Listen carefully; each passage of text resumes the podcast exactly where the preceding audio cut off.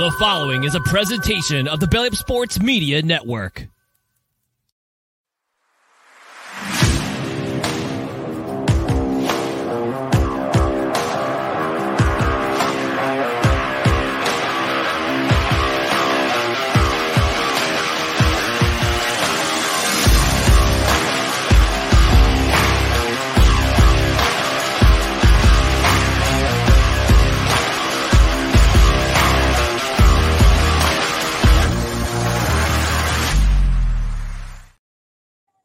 What's going on, everybody? Welcome to episode 221 of the Pesky Report.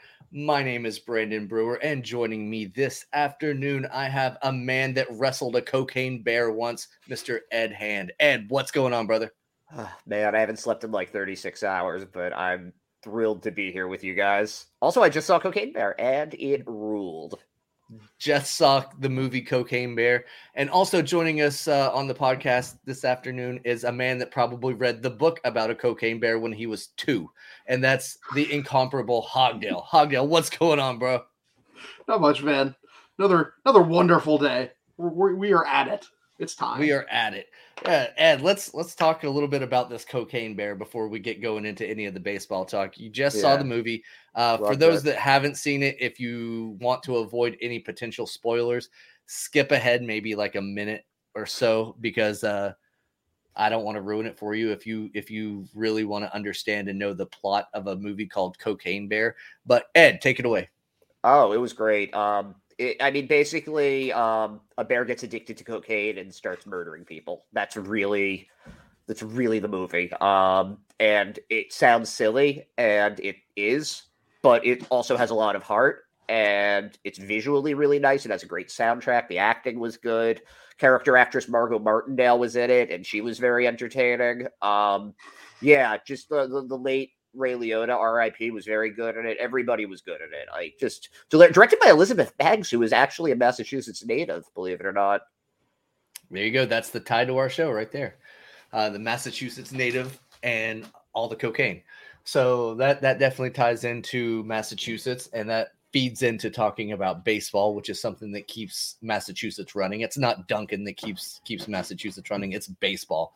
And this week we've had a pretty exciting time because we have spring training in full swing, which is, you know, that's cool. That's great. But also, the World Baseball Classic has taken over, and literally the entire planet is fixated on a little round ball, which makes me very excited because I love whenever the world is buzzing about baseball. And right now, we've seen waking up in the morning watching games emanating from over in in uh the other side of the world over in Japan, Korea, all these all these places watching those teams just battle it out over there on, in the the Orient. And then you know we've we last night had the first games for Team USA uh, going up against Great Britain, who have the absolute worst uniforms on the planet right now. And uh, it's it's been awesome to see. But I, I do want to pick your brains a little bit about your thoughts on the World Baseball Classic, uh, mainly what do you think of the culture and the the college football like atmosphere that we've been seeing from a lot of these games? Hogdale, I know you're also a football fan. How do you compare the two? Uh, honestly, like uh, college football is a, it's a decent comparable. I compare it more to the to soccer though. Uh, so like World Cup, yeah, yeah, World Cup soccer or in the Euros in soccer, where it's just kind of it's just different because it's people rallying behind their their home country. It's something that everyone can get behind. You can kind of unite and uh, direct your fan toxicity towards the other countries. It's really it's really a beautiful thing, and I fucking I love the World Baseball Classic for that. I'm glad it's really picked up more steam these last few years. More and more people have gotten interested in it, and uh, it's, just I see uh, Team USA uh, doing their thing. We're we're literally fielding the Avengers out there this year.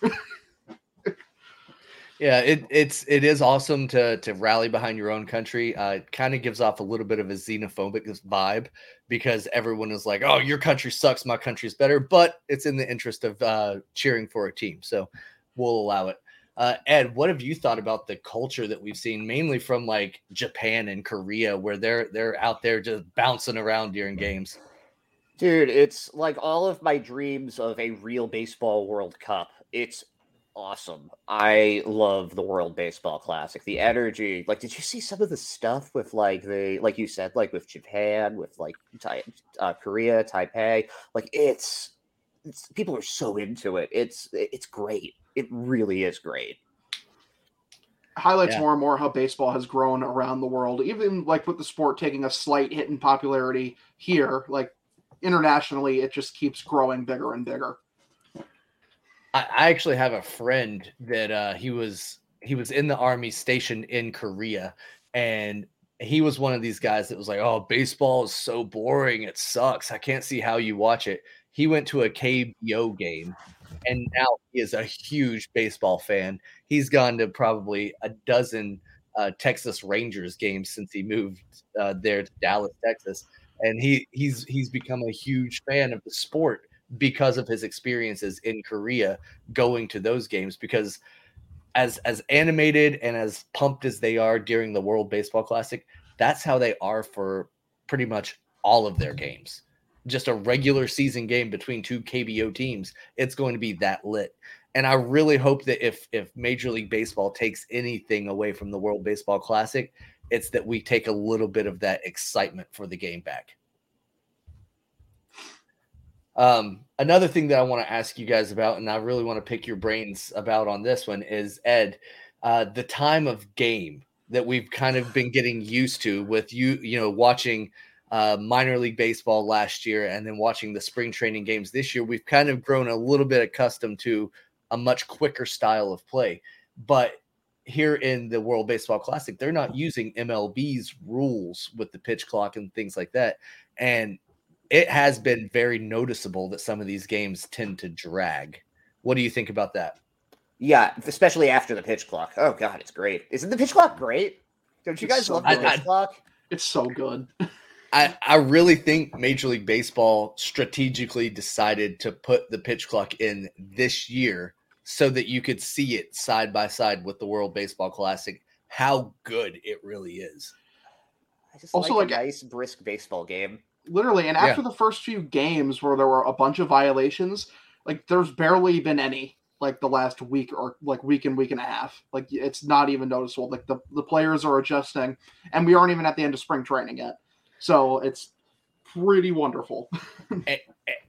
And as we continue to use the pitch clock, as this becomes more of the norm in Major League Baseball, you're going to see less and less violations. You're gonna you're gonna get people that are more accustomed to it. As more of the minor league guys start coming up into the the big league rosters, they're already used to it. They were using it last year, so this wasn't a big thing for them to come into spring training with a pitch clock. The guys that have been veterans for several years are the ones that are they're saying will take the most adjustment time.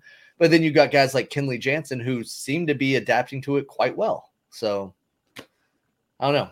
I, I do think that it is pretty obvious that the pitch clock is going to be a success, though.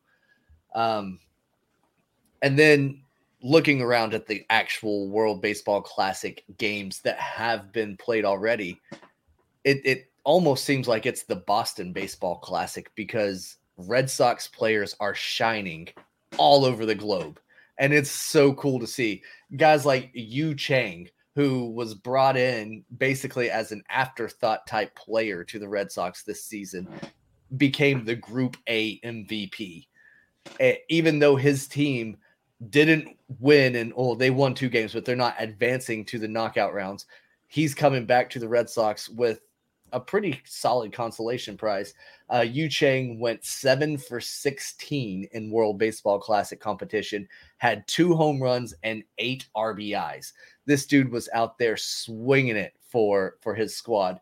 It's great to see. Um, Hogdale, what what do you what do you think about the this afterthought of a player that Chaim Bloom just happened to bring in because of uh, the necessity of a middle in- infielder? Uh, it's pretty sick i mean he he, he completely tore it up in the world baseball classic. I really hope that he can carry it forward uh, this momentum and use it to you know make the red sox main roster and you know compete for that starting job because we christian arroyo is penciled in there as the second baseman but his slot is far from cemented. Like he's he's there for now because we know him. He's a guy that we can somewhat trust. But if Yu Chang keeps playing like this well, like he could easily like uh, get that spot, and it's uh, really exciting for him. I mean, it's, I'm just happy for him. Also, he's better than uh, Jose Iglesias and Elvis Andrus, so fuck off. and and that now, now that he's officially out of the World Baseball Classic, he will be returning to Red Sox uh, spring training camp, and will be able to continue to rake down in Fort Myers for the for the Sox. Ed, what do you think about Yu Chang? Like, was that a good addition by Chaim Bloom? Sure looks like it. I mean, the competition's going to be different now, but you know, it's um he I, I he's a major league player. I think he's he, he's definitely stood out compared to the rest of the Taipei team. Um, and he obviously got got pretty hot there. But yeah, you know, he's a useful little player. We'll see how long he lasts uh, until Story and all those guys come back. Yeah. Which, speaking of Trevor Story, it has been uh, ground balls. Yeah, it has been announced that he has mm. been taking some ground balls, not not yet throwing and using that that surgically repaired elbow, but it is at least a good sign, in my opinion, that he's out on the field getting some work in with the glove. If he wasn't trying to make a midseason comeback, I don't think he would out, be out there doing some glove work right now. I think he would just be packed up and hanging out with his family, maybe watching the games or whatever. But the fact that he's out there trying to get some of the grind in tells me that he will be back at some point this season. Which is huge. Like the Red Sox, we really do need him back uh, at that trade deadline just because I, I really like the lineup right now as it is. I think it's like more than adequate to like win you a decent amount of ball games. When you put Trevor Story into that lineup, it looks really dangerous. Like one of like the top ten lineups in all of baseball. I really the depth that the team will have when Story gets back. Like my God, it's going to be fucking electric. As excited as we all are for this season, I I kind of wish we had a fast forward button sometimes so we could just skip to that trade deadline to see okay are the Sox going to be in it at the trade deadline are they going to you know make a push getting Trevor Story back maybe making a trade deadline acquisition to uh to fill in some kind of hole that's that's there this could be you know the team that pushes all in at the at the deadline makes it to the playoffs and really has a significant run uh, one guy that definitely will contribute this year from the get go is a guy that's been playing in Pool B for Japan, and on a team where you know the best player on the planet is is kind of stealing all the headlines. Yoshida's been one of the most constant contributors to that squad. Uh, right now, he's hitting 417 with eight RBIs for Team Japan. Pretty solid stats. Uh, of course, he's always always got that um, Shohei Ohtani guy on base ahead of him, so Who? that makes the a little yeah. So, so some some some guy that's halfway decent at baseball. Fucking replacement level fraud. uh, but Yoshida's been out there doing his thing, and it's it's so cool to see because you know anytime he he does something, it gets shared around on all of our Red Sox Twitter feeds. So we're getting to see that's our guy a guy that we really haven't seen play too much. We haven't seen him in a Red Sox uniform that much, you know, a few games in spring training, and that's about it. But to see him competing on on a big time stage like the World Baseball Classic, I think Red Sox fans have so much more confidence in him now than they did even two or three weeks ago. Ed, what do you think? Sorry, can you repeat the question? I'm so tired. Poor Ed, bro. Um, how, how much confidence should we have in Yoshida after what he's been doing in the World Baseball Classic? I mean, I as much as we have in Yu Chang, as much as we have in anybody based off of a short sample size, I think he showed that he's a good player. It really is that simple. The World Baseball Classic for me, like it, it just exemplifies the the uh, the confidence I had in him earlier, just from based on how everyone was raving about him in camp and like how he looked during his batting practices and stuff. I really think this dude's going to be a key contributor this year. I think he's going to be a crazy good on base guy, uh, better power than we thought, and uh, also noted and proud member of my fantasy baseball team in the Pesky Report League. So you know, oh, named after him, the bad boy Yoshi. So really, you're all fucking done because Yoshi's going to go insane this year. There you go. So you you heard it here first. Uh, Hogdell Hogdell drafted Yoshi, and because of that, he's already put a fork in everyone else in this league because we are, in his words, done. But he's he's failing he's failing to mention that one of the guys that I drafted in our in our same draft is Jorge Alfaro, who has been absolutely crushing the ball. Uh, he was crushing he was crushing in the winter league. He was hitting the ball very solid in spring training and in pool C of the World Baseball Classic, he continued the trend. He smacked a huge double for Team Colombia and he's been out there just balling uh, that's a dude that I'm very excited about. And with the uh, potential setbacks to Connor Wong, I think he has a real shot at making the Red Sox opening day roster. he looks to be uh, staking his claim on that backup catcher position because I think even like still right now, I think we all really like Re- Reese McGuire as the number one catcher at this uh, at Sure. this point. He's just been impressive since he got here. But yeah, Alfaro's been great, and yeah, he's built like a great god, which I you know really appreciate. Uh, makes me makes it easier to look at him, and uh, I just I love this guy. I mean, fucking, uh, I I really hope he ends up being a key, key contributor for this team. I mean- I mean, if he keeps ranking like this, I mean, gotta watch out. And then, of course, there in Pool C, we also have Team Mexico that has familiar faces like uh, Alex Verdugo and Jarren Duran. And I saw Verdugo uh, was getting a little bit hot with the bat for Team Mexico as well. So it's it's awesome. I'm so pumped to see these Red Sox players out there performing in the World Baseball Classic, even if they're not like stealing the show and becoming the MVP of their pool. Like they're still contributing to their teams and and representing their their uh, country and their affiliations. Um, of course, Pool D is where the biggest shock of the tournament has happened so far, and that's uh, the Dominican Republic team, which features another Red Sox superstar, Rafael Devers, and pretty much every superstar in Major League Baseball. Uh, they lost. They lost their first game somehow, some way. Uh, what is the road to recovery for the Dominican Republic? uh, that just have like a few of the what like six of the top 15 hitters in baseball on their team like just be themselves for like a couple games and they'll be fine. I, I think that as long as like the the dominicans guys like show up in like some of these remaining games like they'll be fine. It is criminal how much talent that team has like genuinely criminal. Like them and like if them and team usa like end up facing each other like my god. Like the, clash of the titans that'll ensue will be so fucking epic Penny making her her Her regular her her, her yeah. usual appearance. Yeah. You, you Uh, know what's great about this? You know what's really great about this tournament? And, just, and Penny clearly seems to agree with me on this. Um, anybody can win. Anything can happen in a in, in- in a short sample size. Penny, stop That's it. ve- very true. I mean, it's it, it only takes one to to advance in a lot of these cases, especially once we get you know further into the tournament and the knockout rounds and stuff like that.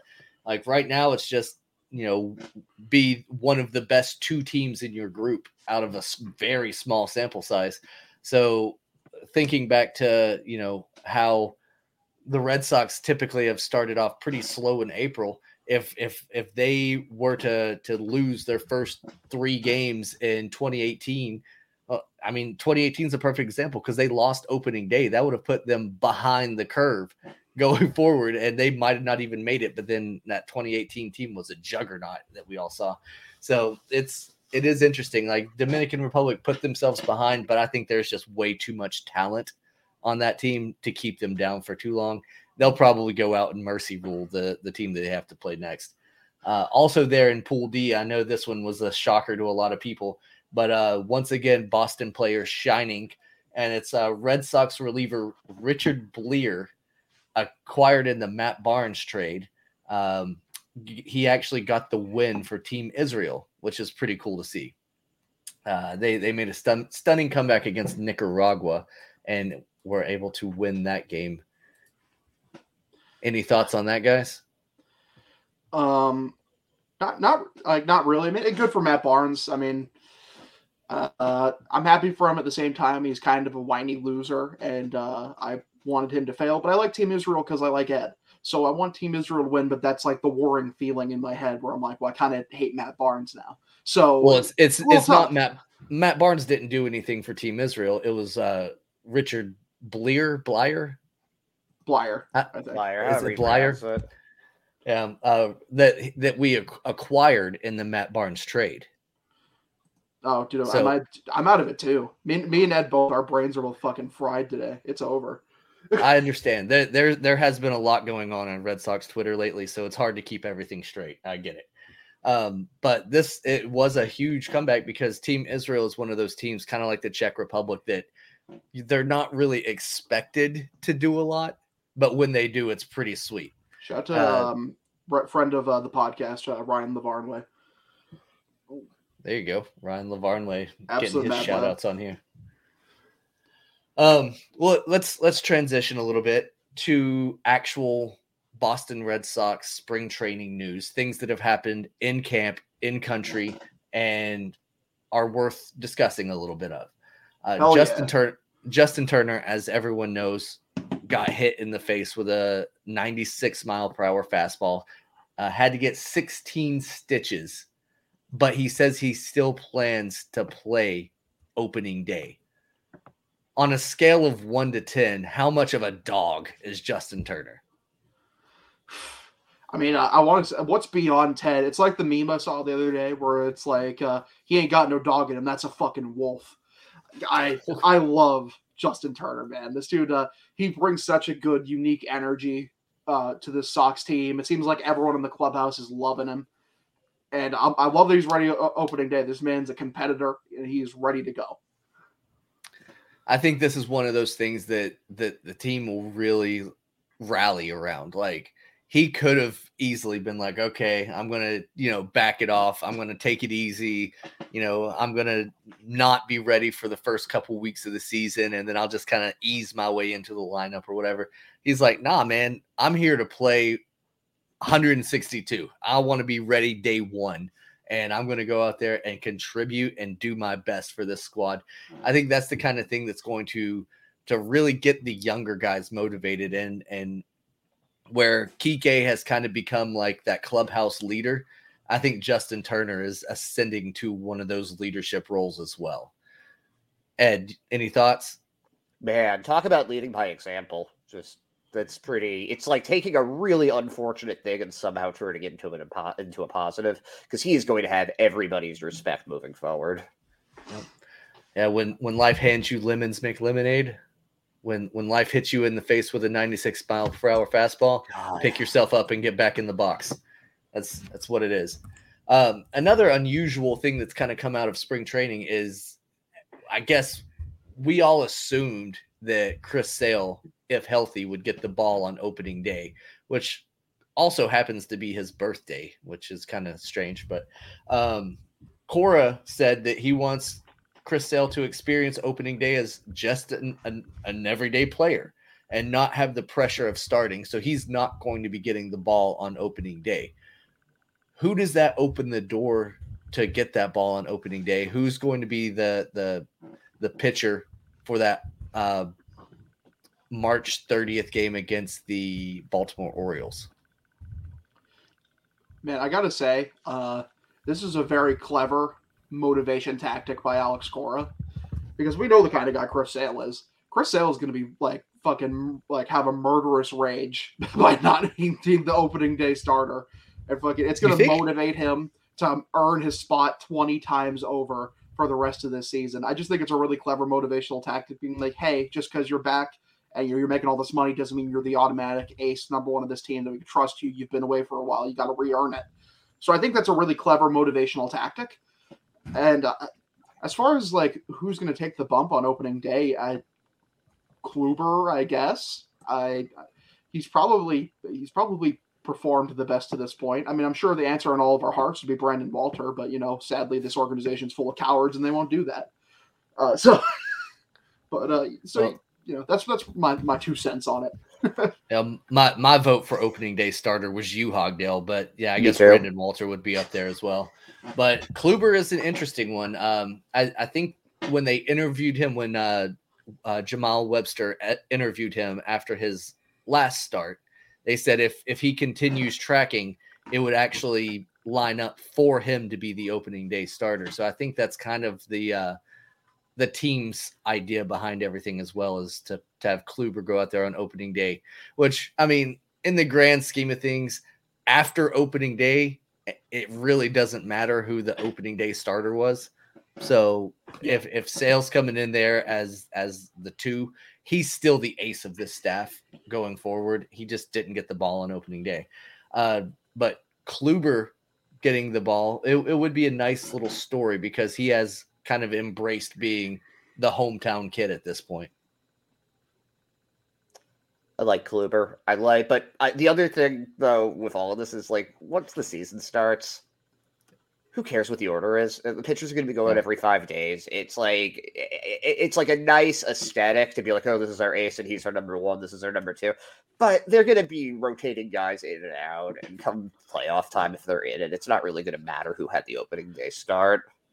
In the grand scheme of things, no, it doesn't matter. I'm telling you right now, like based on what we know about Chris Sale, it definitely matters to him it definitely fucking matters to him. and that's what I think. I just think it's a really clever motivational tactic. I, I think this is a way to keep that fire lit, lit under uh, under Chris Sale, like just to keep him extra motivated for this uh, this season. By the way, uh, Chris Sale performance wise in general, he's looked really good. Like yes, really good. It's getting he's getting me really excited for this season.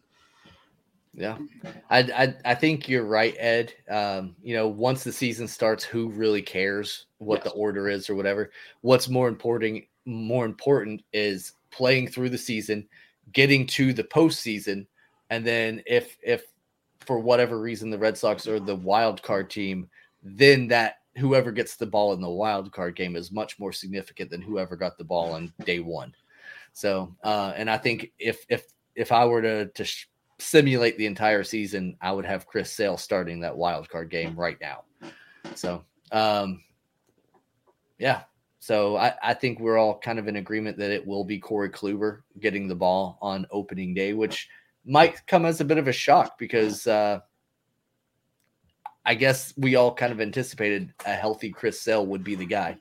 Um, but Ed, I know that you've been doing your trustometer and mm-hmm. it's something that's gained a little bit of uh, fanfare, and uh, the the people want it. The people want to know more about the uh, the Ed Hand 2023 Trustometer, and I see you both are putting, put it putting on the product placement, rocking the uh, Trustometer caps right now, and uh, you can you can get yours at the Pesky Report store if you would like.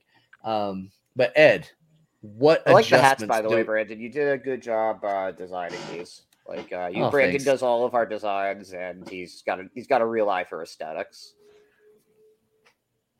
He's wearing Let's a Macho Man shirt right now. I'm wearing the uh, Yoshida Macho Man shirt. So, yep. I also uh, saw him it, choke out a uh, a silverback gorilla with his biceps once. So you know he's a killer. Brandon's pretty swole, I gotta say. ah, you you guys are too kind. Um, Ed, what what adjustments do we have this week on the trustometer?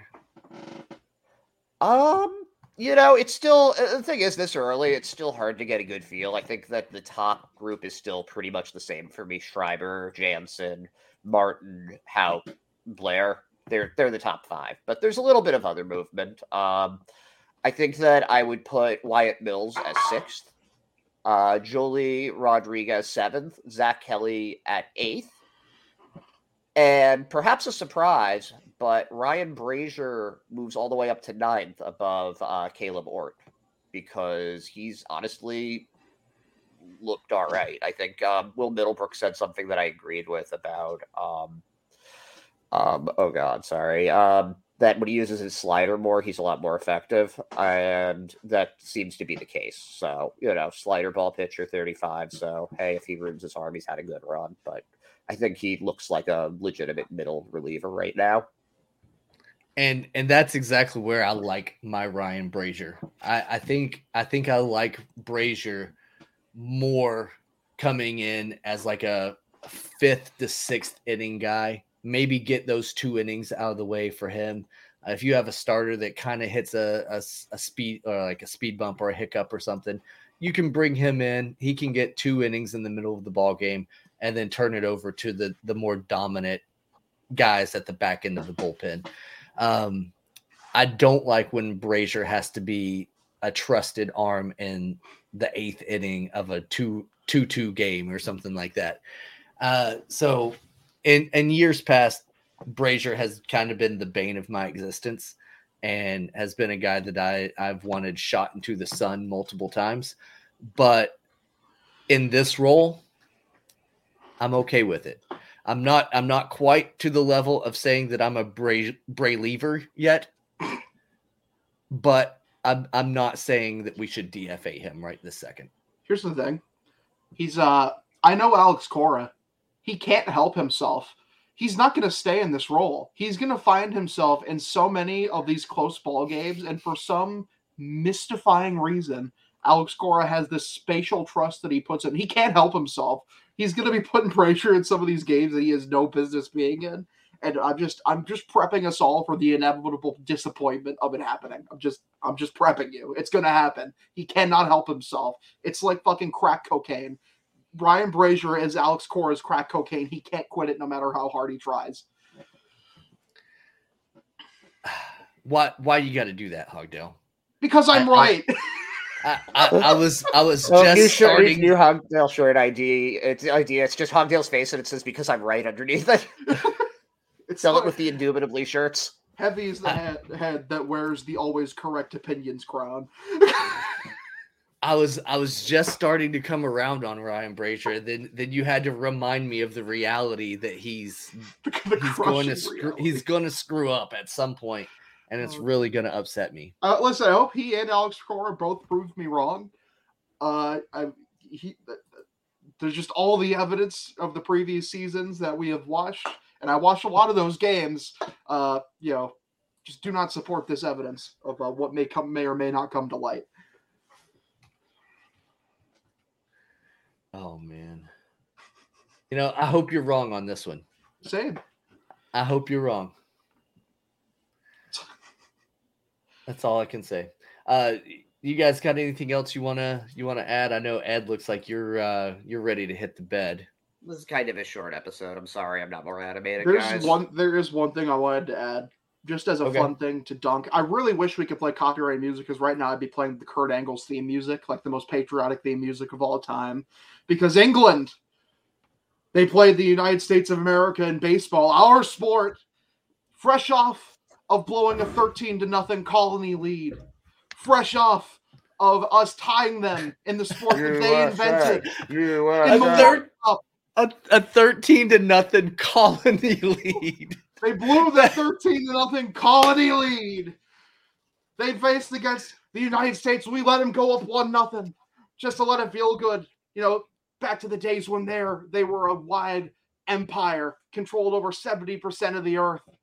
But unfortunately, the hammer of freedom came upon them, and the United States ended up whipping Great Britain's ass, just like it has been for the last 150 years. We stay winning we stay willing, winning, fellas. Let's fucking go. You know, to to quote the the great Kyle Schwarber, who hit a three run bomb in that game. History began July 4th, 1776. Everything before that was a mistake. Objectively correct. Fuck you, England. We win and- again. and how how about the the Arizona Diamondbacks saying that if if they got 1776 retweets, they would drop tea in their pool. I did see that. Uh, that was such a win. Oh, that was great. Yeah, wait, wait, way to bring that up. I, I was really enjoyed that, and uh, now, now the United States gets to go battle for uh, North American supremacy when they take on Team Mexico tonight. That's going to be another exciting one. I know our boy Brady is out there in Arizona right now. He's probably still smash. drunk, still drunk from last night, and uh, yeah, and uh, Jake's out there as well, right? We had a couple guys, a couple friends of the show so, that are yeah. out there. So that's that's cool. Uh, we, we we are well represented all over for World Baseball Classic games. We are well represented for spring training. We are well represented whenever the Sox finally go back to Boston, and we will even be well represented when the Sox play the Milwaukee Brewers. So let's go. Let's fucking go. And